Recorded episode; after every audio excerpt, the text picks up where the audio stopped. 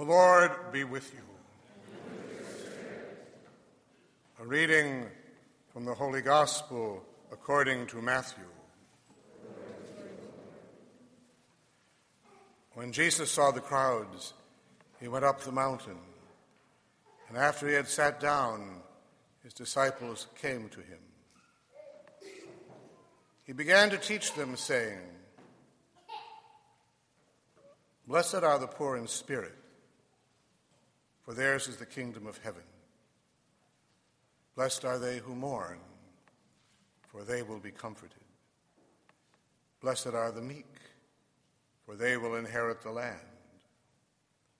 Blessed are they who hunger and thirst for righteousness, for they will be satisfied. Blessed are the merciful, for they will be shown mercy. Blessed are the clean of heart, for they will see God. Blessed are the peacemakers, for they will be called children of God.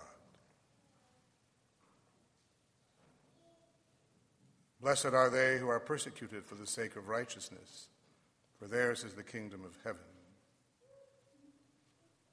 Blessed are you when they insult you and persecute you and utter every kind of evil against you falsely because of me. Rejoice and be glad, for your names, your reward will be great in heaven. The Gospel of the Lord.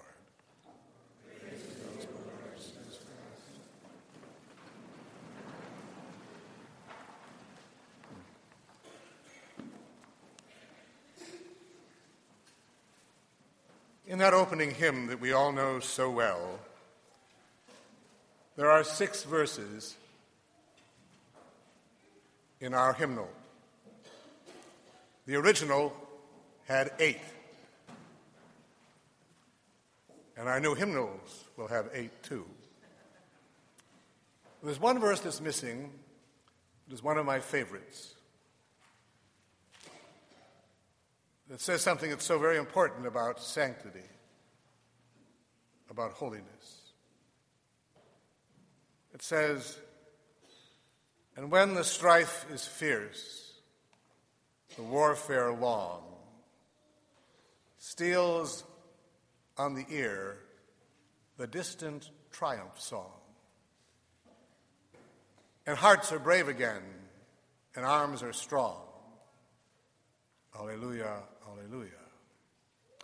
Yesterday evening, we had a holy hour for our children and young people. They came dressed, many of them as saints.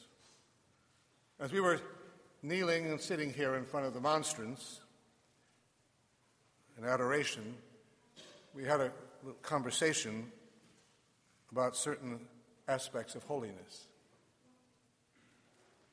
One of them was just what I said in that verse of that hymn. And when the strife is fierce, and the saints know this, and the warfare long, and it often is, steals on the ear the distant triumph song. What is the distant triumph song? It's heaven, it's God, it's that awareness of the goal and hearts are brave again and arms are strong. Then we can go on. But the saints always had that one goal in mind above all other goals heaven, presence of God, the vision of God. You and I may have many goals. We take our eyes off of that one and look to other things, other places, and other times. So we lose the real vision but they also had something else, they had many things actually. They were always practicing the presence of God. Wherever they were, they were in the presence of God, and they knew it. We are in the presence of many things. We don't often think about the presence of God, but they always were aware of the presence of God. If we did that, we'd be radically different people. If we were aware of the presence of God, to practice that at all times. That's the very beginning of all prayer, by the way, the practice of the presence of God. But there was something more about their love that made it different than yours and mine, often. They were first of all, of all aware of how much they had been loved. In a radical way. That was a motivating principle of their lives. How much they had been loved. So, they were above all friends of the cross.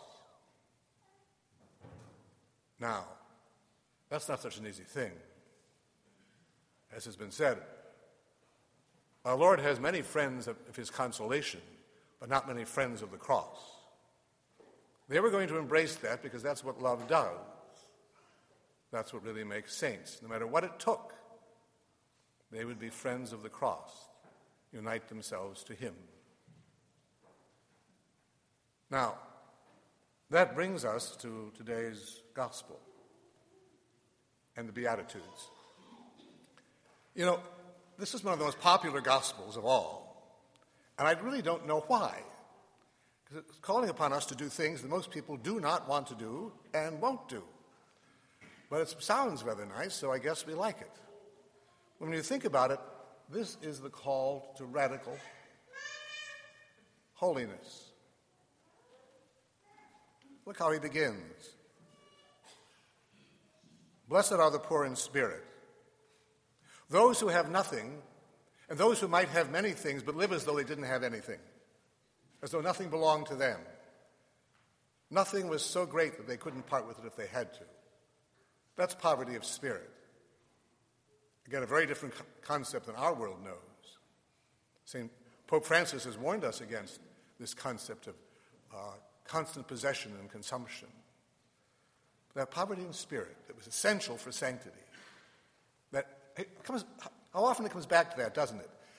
That abandonment, that detachment, that emptying out. We keep coming back to that over and over again as an essential quality for sanctity, and most people simply don't want to make that choice. Blessed are they who mourn. Mourn for what? Nothing blessed about being sad for sadness' sake. Blessed are those primarily who mourn for their sins. Do you know there's a Mass in the Missal that prays for the gift of tears for sin? Many of us may cry over many things, but rarely over our sins, unless we get caught or we're in some way compromised. We should weep for our sins above all other things because they do us more harm than anything else does. Now, at some point, though, we have to stop because the devil wants to keep us in the past, always focusing on the things we've done wrong and how things have been distressed and how we've just ruined everything.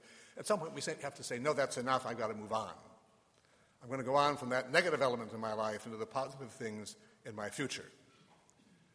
But we have to, first of all, have mourn for our sins. Again, our world has no time for that. They even rejoice in sin. Blessed are the meek. What does that mean? Meekness is something very under- misunderstood in our world. You know, pride is, of course, endemic in human experience. But you know, somebody once went to St. Jose Maria Escrivá and told him they were having a problem with pride.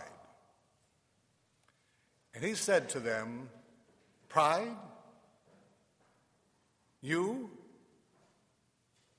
For what?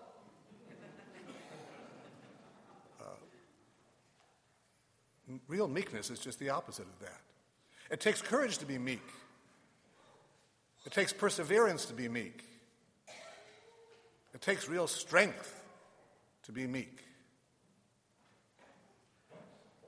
And so many people reject it and settle instead for some sort of arrogance in which we're always trying to bolster a me that doesn't exist. We're not honest in the face of God. The saints knew better than that. The cross gave them the strength to be meek. And he goes on then Blessed are they who hunger, who hunger and thirst for righteousness. All right. Blessed are the merciful. All right, too. But then again, you see, here's another issue. We may have a very good, definite sense of what is good and what is just. But can we also be merciful? There is an immediate tendency to want to be vindictive to want to be victorious when we don't need to be. We want to prove ourselves, and there's no need to prove anything except that we really don't have what we think we had. And blessed are the clean of heart. You know, purity is essential. Notice what it says Blessed are the clean of heart. Why? For they will see God. A lack of chastity, lust, is an obstacle to the vision of God because we're turning in on ourselves instead of going towards God, which is why our world is such a, in such a confusion. And very often, uh, religion is nothing more than the effect of an emotion. It's not really a clear vision of God because we're too absorbed in these things lust and the misuse of sexuality. Once we have that, whether it be priests, nuns, or married people, then we have the vision of God. Then we open ourselves up to that clarity of vision that lust destroys. We don't think about that often. Of course, our world would, keep, would tell us not to think about it at all. And blessed are the peacemakers. And then the final two. Blessed are they who are persecuted. For what? For the sake of righteousness. Not just because we are mean and unpleasant and deserve to be persecuted. We are persecuted for the sake of righteousness. Theirs is the kingdom of heaven for the sake of righteousness. But it's more than just righteousness. Blessed are they when they insult you. Many of us can't tolerate being insulted at all, can we? We immediately want to respond. We immediately become hostile. We even become vindictive and persecute you and utter every kind of evil against you falsely because of me. Falsely because of me. The saints knew that. Falsely because of me. It's going to happen. It's happening more and more often now, that persecution. Once, once we begin to be what we ought to be, we are going to be rejected. We are going to be persecuted. Rejoice and be glad, for your reward will be great in heaven. You know, last week I'm told, I didn't find out about it until very late, the body of St. Maria Goretti was in Greensboro going on to Charlotte. How she missed Raleigh, I don't know, but she did. And so many, some, many people went there. When you read her life, they will tell you that she was a devout girl. What does that mean? Devout means that she really had her devotion to the Eucharist. That was what made her, really made her great. Because the saints, above all, are not only friends of the cross, they're friends of the Eucharist. We will always see that. Without the Eucharist, we will never be saints. We may be good people, we may do some nice things, but we can never be saints without the Eucharist. That's what makes all of these things possible, and the saints understood that, as we must understand it. So that that last verse of that hymn then takes on new meaning, doesn't it? And when the strife is fierce. And it is, for us right here and now, and we better recognize it, the warfare long. And it's going to be a long warfare, too, for us and for his church. Because the saints were also people who loved the church as we know her. Steals on the ear that distant triumph song, the triumph of heaven the triumph of God, the triumph of the Eucharist. And we've got it. And hearts are brave again, and arms are strong. We should be. We need fear nothing. So the saints then have experienced that triumph. May we, with the courage God gives us, experience that triumph as well.